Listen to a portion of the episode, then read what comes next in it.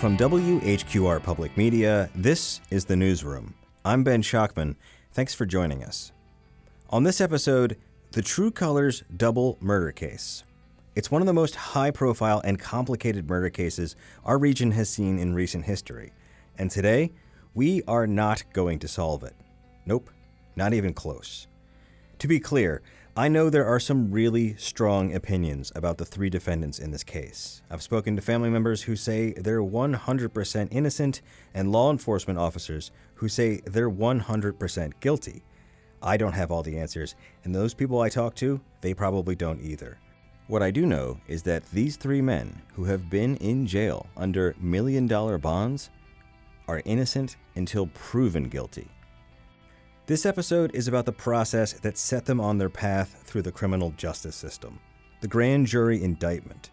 It's a process that, in North Carolina, is shrouded in absolute secrecy. Or maybe I should say almost absolute secrecy.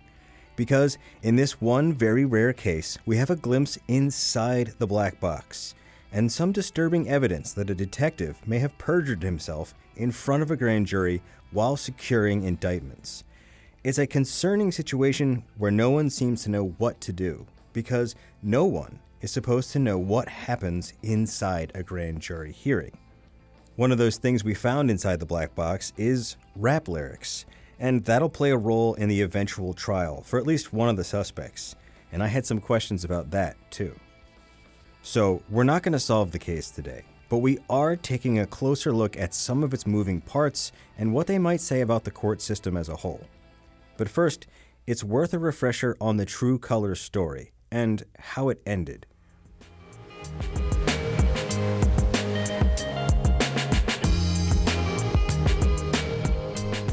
On the afternoon of June 19th, I went to court, following up on a lead, but not entirely sure what I was in for.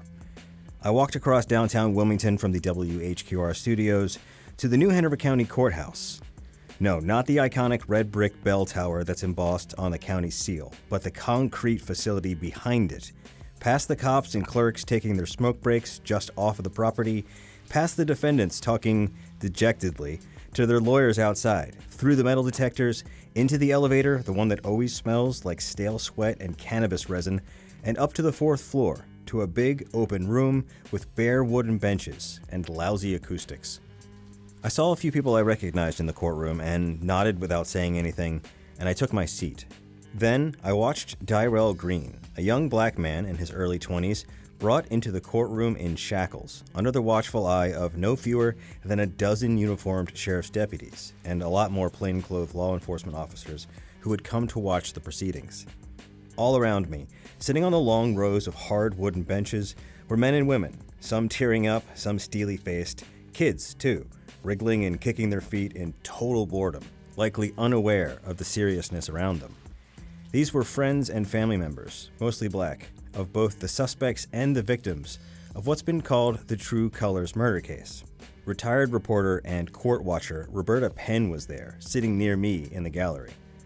Well, I go in there as a court watcher. I've been watching courts for decades now. And I set my mind when I go in there to look at it as being, and it turns out the same way every time.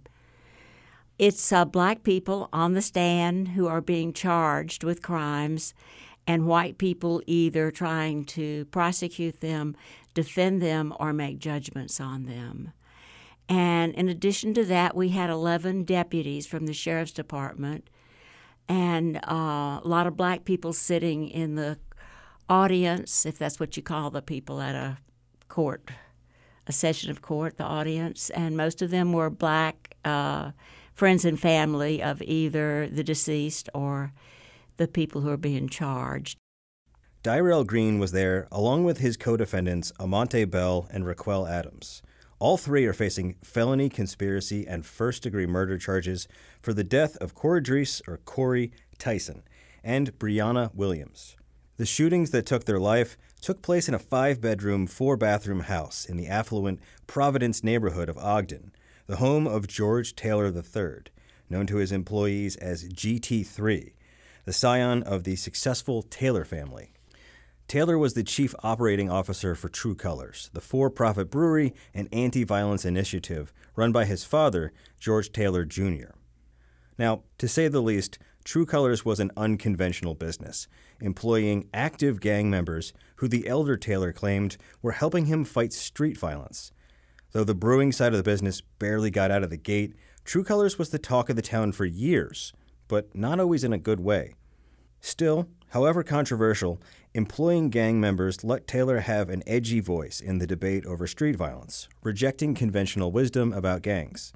There's, there's a couple of like premises that you have to like at least understand. You don't have to buy into it, I guess, but that we buy into that drives the way we go. So when I first got involved with TRU Colors and I was first trying to figure out um, gang violence, uh, I was one of those guys that came in. Well, if you're a gang member, you probably got two roles in life to sell drugs and carry a weapon and sometimes use it, right? The more I got into it, the more I realized that's completely false. Like this correlation that America has between gangs and violence is not true. Uh, in fact, the vast majority of gang members are not doing anything wrong. Um, there's a small pocket of them that are, no doubt, but the vast majority are not. The Taylors were also unapologetically aiming to make a buck. The elder Taylor once told me that job number one was selling beer. The social mission was important, but this was emphatically not a nonprofit. Still, he spoke passionately about his desire to end violence in the largely black, low income neighborhoods where his employees had grown up, and he talked about those young men as friends. Corey Tyson was one of them, a young black man who had risen up through the gang ranks, sped along in part by a stint in federal prison. He became a regional leader for the Folk Nation GDs, that's Gangster Disciples or Growth and Development.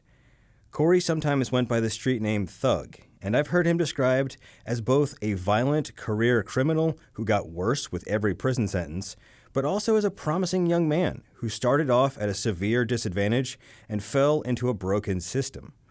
The community had mixed feelings about him, too. After his funeral, many laid flowers at his headstone, but someone also lit his gravesite on fire. Now, according to law enforcement, Corey was killed by Adams, Bell, and Green, who were members of a rival gang, and the story shocked people. It was a gang hit, a brutal double killing in a nice neighborhood that was miles away, literally and figuratively, from the homes of most TRU Color employees. From some I talked to privately at the time, this wasn't a surprise. They felt the Taylors had been playing with fire by hiring active gang members. And publicly, things seemed to sour on TRU Colors after the killings. Sheriff Ed McMahon, who had not weighed in publicly before that, said he didn't see how the company's plan could possibly work and District Attorney Ben David, who was a friend of the Taylors and who had a role in TRU Color's origin story, told me a few months after the killing Until you actually renounce the gang, not just violence, but renounce the gang, here's the problem with any business model that would allow you to say, we're going to find the good and praise it within this gang. You are 40 times more likely to be the victim of a homicide in America if you're the member of a gang. The family of Breonna Williams went further directly blaming the elder Taylor for their daughter's and sister's death and accusing Taylor of simply profiting off of young black men. Here's Breonna's older brother, Malquan Dixon, talking to WECT. You take a lot of di- young kids from different areas of town, different gangs, different sets, knowing they don't they like each, each other. other, and put them in one building, and you paying them, and you want them to stay in the game while working. That you can't live two lives like that. One has to go. The story even caught national attention, including a long form piece in The New Yorker, which painted a complex portrait of the Taylor family and their business. I spoke with the author Charles Bethea several times while he worked on the piece, and after it came out, he told me it was fair, but not always flattering. And Taylor, he blamed it, chief among other negative media reports, for spooking investors and forcing TRU Colors to shut down. The whole thing was a tragedy, no question. The Taylors lost an employee, a friend, they lost their business, and probably something of their reputation, which they'll have to work to rebuild. But there are also two dead young black people who won't get that kind of chance. There's Corey Tyson, and whatever you think of his criminal history, he was killed at age 29 before he could have the kind of redemptive arc that the Taylors said they wanted for him. and Brianna Williams, who also lost her life, murdered at age 21. It's a death that's just as tragic but more inscrutable. She wasn't in a gang, she didn't work for TRU Colors. From what I know, she was just visiting a friend at the wrong time. And while the story of TRU Colors is likely over for good, the TRU Colors double murder is still an active case, headed to trial next year. And like the tragedy of TRU Colors, the lives of young black people are at stake. This time, three young men facing life sentences. But along the way, the case ran into trouble, a patch of legal black ice that I certainly didn't see coming. In fact, I've never seen anything quite like it in our local courts, and neither has anyone else I've talked to.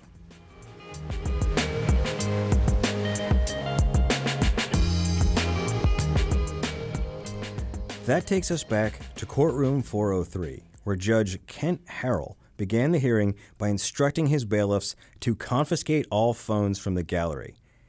If you see a cell phone, seize it immediately and take that person into custody. I wrote that down, but I still thought about sneaking my phone out, maybe leaving it on my lap, just to see what would happen. A few of the deputies, who know I'm a journalist, gave me the look. Do not try it. The mood was tense, not just the presence of additional cops and deputies, the injunction on phones, but a frostier than usual back and forth between the three defense attorneys and prosecutor Doug Carriker and District Attorney Ben David, who handled a lot of this hearing. Early on, the two sides sparred over preliminaries. Court watcher Roberta Penn has been doing social justice volunteer work for many years, and she's seen a lot of courtrooms, and she always finds them a little bit unnerving. I'm always intimidated in a courtroom, whether I'm there for a traffic ticket or somebody's murder case. I always feel intimidated just because it's not user friendly. It's very hard to understand the language. They don't speak very loud, so it's hard to hear if you're sitting in the back of the room. I don't know all the terms. Even after years of doing this, I don't know all the terms. So it's hard to to even get a grip on what's going on if you're not part of the center of it. So uh, I just feel uncomfortable there. And I think a lot of the people feel uncomfortable there. Tense and confusing. Yep, that's court. Even if I had risked sneaking my phone out to record and risked being tossed in jail on a contempt of court charge, I'm not sure it would have done much good. Like I said, the room has lousy acoustics. The courtroom echoes with sounds from outside. You can hear trucks downshifting, cars honking, but somehow, at the same time, it seems to swallow up the soft voices that prosecutors and defense attorneys slip into when they bicker with each other or approach the bench to talk to the judge. But that day was more than just the usual tension, and not just because of the dozen officers who had shown up. On the docket was a motion to dismiss the murder charges against Green and his co defendants, Amonte Bell and Raquel Adams. I'd seen the legal motion for Green's specific case, and what his attorney, Emily Byram, had argued was, frankly, kind of shocking. They had evidence that a law enforcement officer had given faulty testimony, maybe even perjury, to the grand jury that indicted Adams, Bell, and Green. Now, an indictment is a necessary step in North Carolina if you want to pursue serious felony charges. The defense said in their evidence a presentation for the grand jury, prepared by New Hanover County Sheriff's Office Detective Jeremy Boswell, contained potential perjury that violated the suspect's constitutional rights to due process. And because of that, they argued the cases should be thrown out. I'd never heard of anything like this, so before going to court that day, I had asked a few defense attorneys I knew about this, and they balked. First, any evidence of a law enforcement officer lying in court is pretty serious business. But second, and probably more importantly, they asked, How the hell did I find out about this? They reacted that way because, and here's where things get sticky, the fact that the lawyers had access to the presentation at all is really unusual because nothing is supposed to come out of a grand jury. Like, absolutely nothing except the indictment. So I called Phil Dixon. He's an expert on criminal defense who educates public defenders at the University of North Carolina School of Government. He's helped me out for past stories where thorny legal issues came up. He told me the situation was basically unprecedented. I've never seen anything quite like it. Um, it's not something that comes up a lot. I got the sense that um, everyone, uh, Emily Byram, who's the capital defender, and Car- Doug Carriker and Ben David, were all kind of in uncharted territory here. Mm-hmm. Very much so. In North Carolina, the grand jury is, is basically totally secret. Um, we don't record the proceedings, uh, so there's no record of what the witness said to the grand jury. And what's unusual, I think, is if I, to the extent I follow it about this case, is that it, it appears the state provided some discovery to the defendant uh, or to the defense counsel that you know was the presentation given by a witness to the grand jury. Now, according to the North Carolina court system, one of the reasons for all of the secrecy around the grand jury is to protect the reputations of those who are accused but not indicted. But the consequences for those who are indicted is pretty much always overlooked, and that is that flawed evidence, even perjury, gets hidden from scrutiny by the grand jury's black box. Byram and the other defense attorneys on this case were preparing to argue with District Attorney Ben David about whether or not that box could be opened if there was evidence that something had gone wrong in the grand jury. But the argument was complicated and kind of threatened to turn into a snake eating its own tail. Follow me here there is almost no North Carolina case law on how to handle misconduct in the grand jury because almost nothing ever escapes the grand jury to indicate misconduct. And even talking about what happens in the grand jury threatens to upset state law, which puts the defense on thin ice and the prosecution on edge. Tense and confusing. That's court.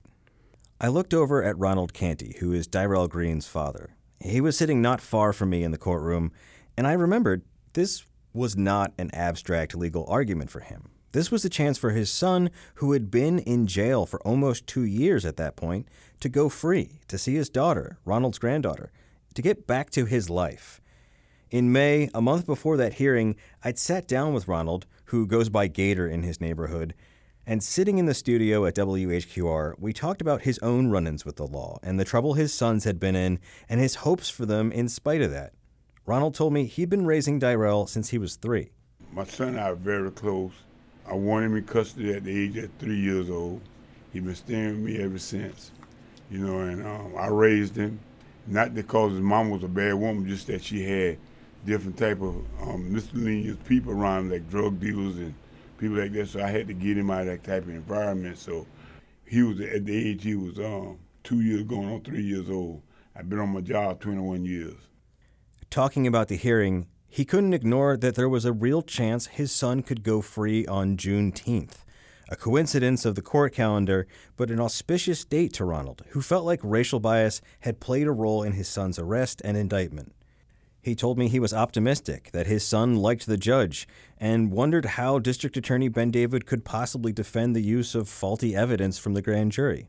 Okay, so it's Monday, June 19th. It's Juneteenth. Oh, yeah. So maybe he'll be freed on Juneteenth. Yeah, oh, we hope so because my son told me this a while ago. Say Emily Lack is judge here. Say he's a straightforward, by the book. But you know what? I, I, I've been my thing. How do you defend that if you're a DA? That's what we were in courtroom 403 to find out.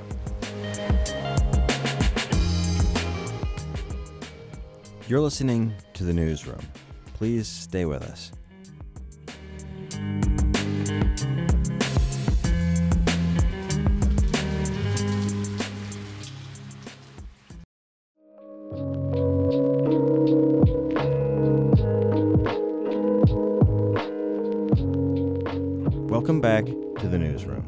I'm Ben Schachtman. Thanks for staying with us. Even if you had followed the TRU Colors double murder case, if you had just walked into courtroom 403 on June 19th, there's a good chance you'd have been confused as hell. The arguments went by fast, and they did not stop to give backstory, even if you could have heard them clearly. Reading Byram's motion ahead of time had cleared some things up, but it still was not clear how the defense had gotten their hands on the grand jury PowerPoint presentation put together by Detective Boswell. But the timeline suggests it might have been an accident, which would explain how something so unusual and unprecedented actually happened. Dixon told me it's definitely not the kind of thing that usually gets turned over to the defense. That's not something I've ever seen in discovery. I don't think that's commonly given in discovery. There's probably a, a decent argument that it, it isn't discoverable or that it shouldn't have been disclosed in the first place. Here, basically, is what seems to have happened. As the case was proceeding, the defense had gotten increasingly frustrated with the prosecution for failing to turn over documents as part of discovery. They called it a voluminous and exorbitant amount of outstanding discovery. That's documents that the parties are supposed to share with each other to keep them from being caught off guard, unlike those last minute surprise moments you've probably seen in courtroom TV and movies. But when it came to a bond hearing for Dyrell Green last year, that is exactly what happened. The defense was faced with a detailed presentation with evidence they'd never seen before. So, how could they have prepared for it? The defense was caught off guard, and Green paid the price. Or rather, he couldn't. He ended up with a $1.2 million bond. And his father, Ronald, told me there's no way his family could afford even a 5 to 10% down payment on that to a bail bonding company. The defense made phone calls, sent terse emails, and filed motions to compel the release of documents. And under all this pressure from the defense, it looks like prosecutors finally released additional material a couple weeks later, including that PowerPoint presentation that Detective Boswell had created. Now, including that PowerPoint, that seems to have been a mistake for the prosecution, one that the defense jumped on. After reviewing it, the defense found what they called serious errors. Several of these were discussed in Courtroom 403, but since I couldn't record, I cannot play you the tape of that, which might have been lo fi at best anyway. But I can tell you what was in Byram's motion. Here are a few of the claims they said Boswell made in his PowerPoint presentation. Boswell claimed Amonte Bell had been arrested for shootings in Wilmington, but there's no record of that. Boswell also claimed that Bell had never denied being involved in the killing, but defense attorneys said interrogation transcripts show that Bell repeatedly denied committing the murder, not just once, but more than 70 times. Nor did Bell say he was with any of the other co defendants on the night of the murder, although Boswell's PowerPoint claimed he said just that. Then there's the rap song. Boswell's presentation alleged that Dyrell Green created and published the rap song in the few weeks between the July 2021 murders and the arrests the following month. The PowerPoint said the song referenced a wound that Tyson suffered during the murder, basically implying that this was a confession by Green. The defense countered that the songs were initially posted as audio tracks on SoundCloud in April, months before the killing, and I was able to verify that. And if you're wondering, like I was, Wait, are rap lyrics admissible as evidence at all? Put a pin in that, because we'll come back to it later in the show. In any case, when I asked Ronald how he felt about this, he told me that misrepresenting when the song was actually put online was designed to make it feel more like a confession from his son.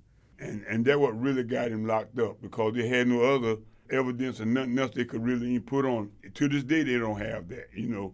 So how can you get a true bill indictment they had to lie about the date. Because if the grand jury seen the date, then they would say, no, this couldn't be.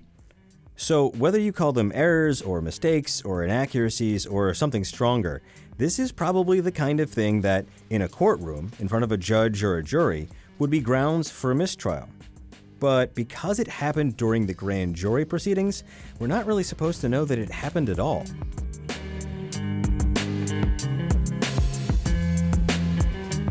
Part of the reason that the allegations about what Detective Boswell showed and told the grand jury are so shocking is that it all seems so unnecessary. As one defense attorney I spoke to told me, this is like cheating at checkers. And Phil Dixon confirmed the grand jury is not really a fair fight. The defendant and his lawyer, his or her lawyer, are not even in the room. They're not necessarily aware that the grand jury is convening to consider their case and it's very much a one sided process. And when we talk about this process, when we talk about the grand jury, we're talking about a regular looking courtroom, but with no judge, no prosecutor, no audience, no defendant sitting there hearing the charges against them, and definitely no defense attorneys. It's just the grand jury, that's about 18 people, and a witness, that's almost always a law enforcement officer. It doesn't have to be a first-hand officer who's involved in the investigation. It can be a deputy or a police officer who's summarizing the case. And that case is only the evidence against a suspect. there's pretty much never any exculpatory evidence, nothing that would be in favor of the defendant. And when the grand jury is hearing this evidence, the jurors are asked to consider a much lower burden of proof than they would if it was a jury trial. They're not asked to consider whether a crime was committed beyond a reasonable doubt, only whether there's probable cause. I've had some criminal justice experts ballpark that in statistical terms as the difference between being 99% sure and just over 50% sure.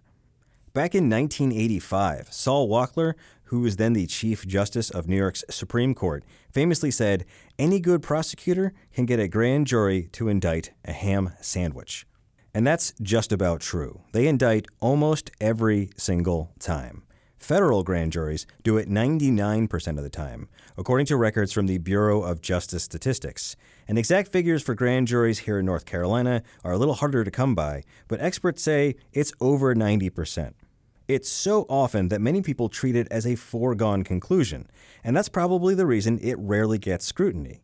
That, and because we'd never have any way of knowing if there was anything that required scrutiny. Except in this case. Dixon said there's a good argument to be had that the PowerPoint should have stayed sealed, but it didn't. But once they have it, the uh, the cat is sort of out of the bag. And I think that's what's unusual about this case is my understanding is the defense is alleging that this presentation um, basically proves that false information was, was given to the grand jury. So the question in courtroom 403 was now that the cat was out of the bag, what would the court do about it? For defense attorneys Emily Byram and Jordan Willis, the answer was simple dismiss the case. Now, again, I don't have a recording of the hearing because if I did, I would be in jail, and I don't have the hundreds, if not thousands of dollars it would cost to get a transcript from the weird third party system that North Carolina uses to record and document court hearings, but I did take pretty good notes. Green's defense attorney, Emily Byram, looked to other states because there's not a lot of case law here in North Carolina. And she noted that North Carolina is one of just 10 or so states that have this high level of secrecy. She also looked to federal cases, where grand jury records are kept, even if they're sealed, for a situation she said was, quote, just like this. The defense attorneys pointed to a 1974 ruling from a federal district court judge who referred to perjury in the grand jury as a, quote, cancer of justice. Now, I have to say that the secrecy around the grand jury created some almost absurdly comic moments like when the prosecution argued that there was no way to know if the PowerPoint had actually been used in the grand jury since the grand jury is secret. They didn't say it wasn't used, just that there was no way to be sure. And here, Byram pushed back pretty firmly. She noted that on the stand, Detective Boswell had admitted that he and he alone created that PowerPoint presentation, and she noted that the metadata in that presentation file showed it had been edited up to the day of the grand jury hearing, and with a fair amount of restraint, pointed out that the file was called Detective Boswell GJ PowerPoint Presentation. And based on all of that, she said it, quote, defied belief it hadn't been used in the grand jury hearing. From my seat in the audience, it looked like prosecutor Doug Carriker wanted to argue the merits of these allegations, which would require acknowledging that something might have happened in the grand jury. But District Attorney Ben David did not take the bait, and he focused on the importance of grand jury secrecy. David said, quote, They've never been able to invade the secrecy of the grand jury. They're stabbing all around it. David also called the defense's motions, quote, slanderous allegations and pointed out that the grand jury secrecy cuts both ways, preventing Detective Boswell, who created the presentation, from defending himself from accusations of misconduct. David really drilled down on the defense's, quote, creative attack on the grand jury process and cautioned against what he said would happen, quote, if we begin to go down this road. Judge Harrell seemed to agree with him, saying, quote, if I allow what you're doing here, what's to stop every defense attorney? And I didn't catch the end of that, but I imagine he said something like, every defense attorney from challenging the grand jury. Basically, Harrell was saying this could open a great big can of worms. And that opinion is in line with what most judges would probably say, at least according to Phil Dixon. I think that's where most judges would land. I mean, that is a sacrosanct rule in North Carolina that the grand jury is secret and that you're not allowed to ask them about their deliberative process or what evidence was presented before them. But as the defense attorneys have said, it's also very rare for them to find themselves in this position. Dixon agreed on that front, too. You know, defense lawyers are not willy nilly challenging grand jury indictments um, based on this sort of challenge. This is, according to everyone I've spoken to, a very weird situation. And it doesn't fall neatly under any of the statutory reasons for challenging a grand jury, like racial discrimination when it comes to selecting jurors, something Phil Dixon told me hasn't been an issue since the civil rights era. It also doesn't quite fit under the law that covers when a juror is, quote, incompetent. As the prosecution pointed out, that kind of refers to mental capacity to understand what's going on, not truthfulness. And that really puts us in uncharted territory. I mean, we have very sparse case law about when the veil of secrecy can be pierced, but we don't have anything that says, you know, here's what happens when someone lies to the grand jury. Ultimately, Judge Kent Harrell ruled against the defense's motion to dismiss the case, and also against the request to reduce the defendant's bonds, insult to injury for the defendants. Harrell didn't rule on the merits of the claims, in large part because if he did that, it would violate the principle of grand jury secrecy, the thing he was trying to protect. He would have to allow a discussion of it, even a hearing on it. Instead, he argued that even if the defense's claims were true, whatever constitutional violations might have occurred would be dealt with at trial, where those rights are guaranteed. And that might sound bonkers, but Harrell noted that many constitutional rights aren't required in grand jury hearings. For example, defendants don't appear before the grand jury, and thus they can't face their accuser or witnesses, so no Sixth Amendment. Basically, a lot of what we think of as our rights don't exist in the grand jury. It's not a bug, it's a feature.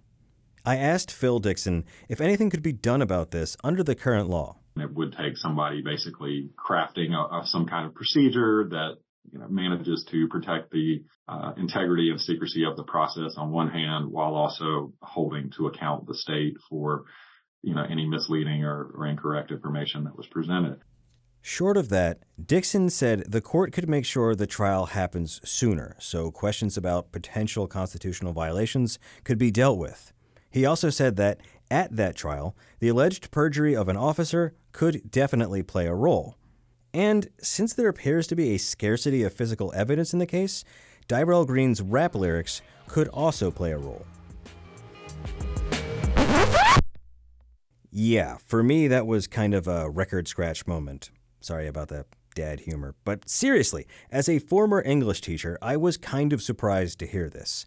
Wasn't the poetic I, the first person voice in a poem or a piece of fiction, assumed to have some distance from the actual author? And okay, okay, you don't want to retake English Literature 101. Fine. Doesn't the First Amendment cover this? The answer was not really.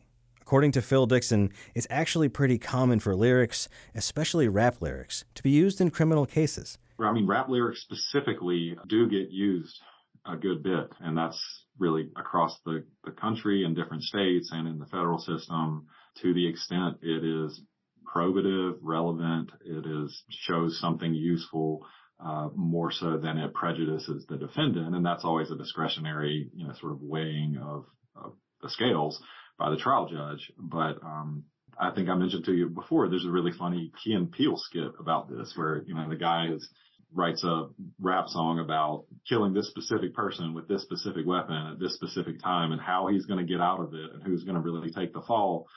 It's not every day that I get to cite the excellent work of Keegan Michael Key and Jordan Peele as a journalist, so here's a taste. First things first, I do not care that you're a multi-platinum selling rapper, Gunrag. What I care about is that I 100% know that you murdered Darnell Simmons. So you better start talking. Yeah, but you ain't got none.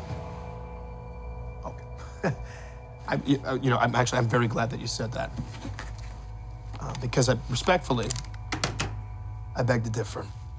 I killed Darnell, yeah, I shot him with my nine. I shot him nine times, 9 p.m. on the dime.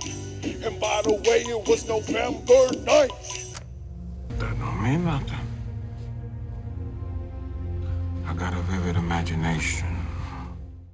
But all jokes aside, it does feel a bit racially biased that rap would get used, whereas the many crimes detailed in hard rock or country music, these don't get used as often. Dixon said it's the specificity and similarity to a real crime that's the key. We didn't arrest Johnny Cash because, one, authorities were not investigating the shooting death of a man in Reno, and two, Cash didn't provide a lot of details. Where in Reno was it? What time? What day? Was it a 30 odd 6 or a Colt 45? Now, that Key and Peele skit is kind of a reductio ad absurdum take on the challenges a prosecutor must face when, as Dixon pointed out, rap lyrics do in fact get very detailed. You know, we can't prosecute every country music singer who talks about killing their boyfriend or somebody shooting their dog or whatever. Artistic expressions are protected under the First Amendment, and I don't think they, they are, you know, used willy nilly against people to show that they're a bad person and in fact, it would not be permitted for that reason, right? I can't just say, look at this awful song this person wrote. He's such a bad person. He must be guilty of this crime. But, you know, especially, especially in the, the world of hip hop music, sometimes people are gang affiliated or they're, they're rapping as if they are. Uh, they're talking about real people, real gangs, real beef, um, between groups or between individuals. And, uh, you know, the closer it gets to real life, the more specific it is. You know, the, the most damning stuff is where people are writing rap lyrics about the crime that they're accused of or that it, it, seems to be about the crime that they're accused of while they're in custody and the state gets a hold of that. It's worth noting here that California and Louisiana have both passed laws meant to protect artists in situations like this. And there is a bill that's been proposed in Congress that would provide federal protection, although it has not gotten a lot of traction. In the meantime, courts in general are leaning towards accepting rap lyrics as evidence in a lot of cases. Now, unlike Dixon, I am not a legal expert, so I will not try to predict whether a judge will or won't allow Dyrell Green's rap lyrics as evidence in the TRU Colors murder case. But I can say the track I listened to, the one that the defense talked about in their motion to dismiss, doesn't seem to meet the standards that Dixon laid out. I watched Green's music video. He goes by Sleepy and raps under that name, and he and several others appear brandishing multiple firearms, and they are delivering some violent lyrics. And we're about to play you a clip of that, so just a note we have bleeped the potentially offensive words out of this, but it still might not be for everyone. I'll also say Green raps with a drawl that makes it occasionally difficult to parse his lyrics, but the line we're looking at sounds like he's rapping about shooting hollow point bullets into someone's neck with a play on the phrase popping your collar. Big homie, now he know I'm top shot. Hollows a good net, now I just popped collar. Now let me switch. And that, apparently, is the link between Dyrell Green's rap and the murder of Corey Tyson, who was apparently shot in the neck. But as his father, Ronald, pointed out to me, the track doesn't name Corey. It doesn't use his street name, Thug. It doesn't specify a time or a place. And Ronald told me his son was pretty frustrated about the way the song was being misrepresented. He said, Daddy took a old tape I made in April of 21, took it to the grand jury, and said I killed Corey, and made the tape was bragging about it.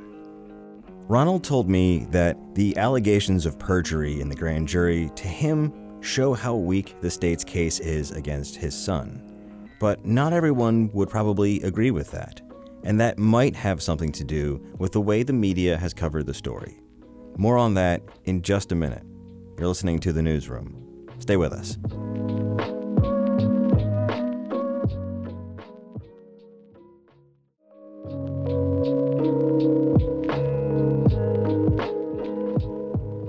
Welcome back to the newsroom. I'm Ben Schachtman. Thanks for staying with us.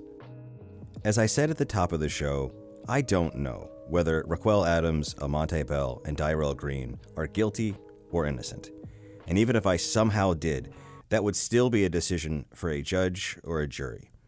But I do know that law enforcement has had a chance to very publicly make its case, with the help of the media. After the arrests, Sheriff Ed McMahon and District Attorney Ben David portrayed the TRU Colors killing as essentially a gang hit. Tyson, they said, had become a high ranking gang member of the Gangster Disciples, and they claimed Adams, Bell, and Green were validated gang members from a set of the rival gang, the Bloods. This is one of the core problems about how the news covers crime. We see the mugshots, we hear the charges, and what law enforcement alleges the defendants have done. It's quick turnaround fodder for outlets that constantly need new content, but it's really hard to follow up, since police will, pretty much inevitably, cite the ongoing investigation and decline to comment, and prosecutors will do the same thing, and in many cases, they're actually legally barred from commenting. All of that tends to obscure the fact that even if they're stuck in jail with really large bonds, these are people who are innocent until they've been proven guilty. Here's court watcher Roberta Penn, who's been following this case and many others. Well, it's stacked against them because if you noticed after this hearing, one of the TV stations, they aired a film clip of Sheriff McMahon talking about how dangerous these three young men are. And yet, there's been no proof of that at all. And this clip from the sheriff was when they were arrested almost two years ago. So, yeah, they just want to keep sending out that same story. The same story that people who are arrested are evil. How many people who are arrested are innocent? So many. How many people who are who are arrested and wind up getting convicted for things that their buddy did or something like that? So, yeah, the innocent to proven guilty, I don't know. That doesn't seem to matter anymore. That's been incredibly frustrating for Ronald, who has always maintained that his son is innocent because he has an alibi. He says he was at home with his son, who was asleep on the couch after watching a movie on the night of the murder. I got another call with my son. I said, What's up, man? He said, Daddy, them people arrested me. I said, Arresting you? He, he said, Yes, yeah, they served me with a murder warrant. I said, A murder warrant? So I'm, I'm messed up now because I knew this kid was laying on that couch, you know, and this was about 3.30 in the morning because we were looking at a, a movie called, you might have seen it, Snowfall. And that's what we were looking at, you know. So he fell asleep. And Ronald disputes the claim that his son was on the run from law enforcement before he was arrested. Ronald told me Dyrell was in New Bern for the birth of his daughter, that's Ronald's granddaughter, in early August of 2021. Another thing Ronald took issue with was the way law enforcement described his son as a, quote, validated gang member. Now, Ronald is not an apologist for gang life. He told me he has a very dim view of gangs. Unlike George Taylor, he doesn't see any redeeming qualities to that lifestyle. I feel like it's useless. I, I, I feel like it's a waste of life. And I feel like, you know, that to, to kill somebody to get rank in a gang or, or get street credibility, that's totally wrong. You know what I mean?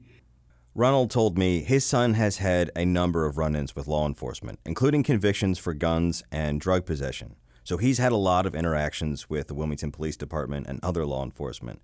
But he was surprised when he heard, for the first time, that his son was affiliated with a gang when he appeared in court.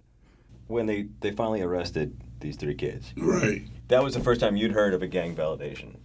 Just right in the courtroom. Right there in the courtroom. Yeah. That's see well that's the picture you're trying to paint. Let me go on a quick tangent here because I think this is important. The term gang validation is a really tricky one. It's the label law enforcement agencies use to identify likely gang members. It's based on a variety of criteria. It is not a criminal conviction, but it can have legal impacts, from making it harder to get a local pistol permit to influencing how likely prosecutors are to go after you. It could impact your sentencing, and it can determine how you're treated in prison. The criteria run a gamut, and if you squint, I might fall under a few of them. Tattoos, some of the people I know, the words I choose on certain occasions. But I am a middle class white guy, and there's pretty much no chance I'm getting validated as a gang member, no more than any of the Taylors were likely to get validated as gang members. Some have criticized gang validation as violating due process, since there is not a simple judicial appeal procedure for people who are not in gangs or who have since left gangs. Others have called the criteria too broad or too vague, and note that being in a gang is not, under most circumstances, in and of itself illegal. My point here is that it's worth listening closely when law enforcement announces an arrest, like when Ben David and Ed McMahon announced the arrest of Adams, Bell, and Green, because they will use the term validated gang members as part of their presentation, and it makes it sound like they've got a strong case. And a lot of the time, that gets repeated in the media without any context, without pointing out it's a lot more complicated. So, just food for thought.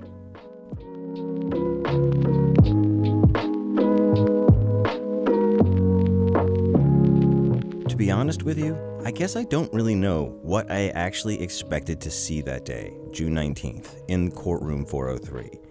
If Judge Kent Harrell had dismissed the case, it would have been extraordinary. It would have been a landmark piece of North Carolina case law. But Harrell didn't dismiss the case. He didn't even lower the bonds for Adams, Bell, and Green. And afterwards, understandably, Ronald was upset. It didn't seem like a great time to talk, so we went our separate ways. But we caught up again a couple weeks later, and he told me he was frustrated that no one was paying attention to what had happened in the grand jury. And he told me he felt that race played a role in it, at least at a systemic level. You understand what I'm saying? That's the frustrating part about it. So that's telling me there's a lot of bias and there's a lot of, man, racism type thing in it. You know what I mean? I'm going to say this, and I say it on record. If them boys white, then they went to jail. I, let's, let's be logical. And I'm not a racist, but I know what the society do and how they believe and how they look out for each other. For the casual observer, I think it can be easy to forget how slowly the criminal justice system really works. And I blame law and order. At the beginning of the show, you find a body. Halfway through, you got a suspect. And by the end of the show, we're in court. But that's not how it works. It takes years. For only one example, look at Dyrell Green's attorney. She filed a motion to dismiss this case in February. It didn't get heard until June. The case itself probably won't go to trial until May of next year. And at that point, Ronald's son will have been incarcerated for almost three years. And Ronald tells me he's mostly been held under maximum security in the county jail. And because of an altercation with a guard, he's been wearing a full restraint. That means shackles for his hands and ankles for most of the day, even in the shower. So that get that justify them to put the whole full restraint on him. He got to go to shower with it on, you know. Yeah. So it just it's just um, unconstitutional way they're doing it. I have covered crime for a while, and when someone like Dyrell Green is found guilty, not a lot of people look back at the time they had spent in jail waiting for their trial. Days, months, years, all of that gets lumped in with the sentence time served. The time they spent in jail as an innocent person gets blurred with the time they're gonna spend in prison as a convicted criminal. Few people on the outside are gonna parse the difference. It all comes out in the wash, one defense attorney told me. But when the person is innocent, there's no recourse to get back the years spent in jail waiting for their day in court. North Carolina's criminal justice system isn't built to look backwards, least of all at the grand jury. So maybe you can see why Ronald, who has always maintained his son's innocence, is so frustrated. Frustrated that the secrecy of the grand jury is taking precedence over the evidence of perjury in his son's case. And the irony is, there is evidence. The black box was opened, however briefly. The veil of secrecy was pierced, even if only a little bit. Knowing what an unusual occurrence it is to have any evidence from the grand jury, Ronald told me he's concerned about how many other times something like this has happened, especially to young black men, without anyone knowing about it at all. But my point has been is where you go from here. I mean, is there any kind of rights for us? You know what I mean? As far as, you know, constitutional rights?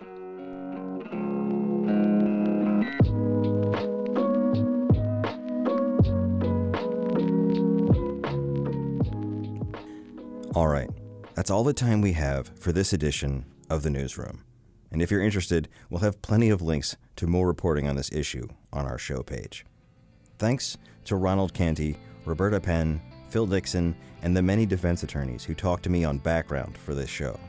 Thanks also to my colleague Kelly Kenoyer for a lot of help in writing and editing this piece. And of course, thanks to our WHQR technical team, which this week is One Man Army Ken Campbell. If you missed any part of this program, you can find it at WHQR.org. You can also find it as a podcast, pretty much everywhere you can find podcasts. If you have thoughts or comments about today's program or ideas for a future show, email us at newsroom at whqr.org. I'm Ben Schachtman. Thanks for listening, and I hope you'll join us for the next edition of The Newsroom.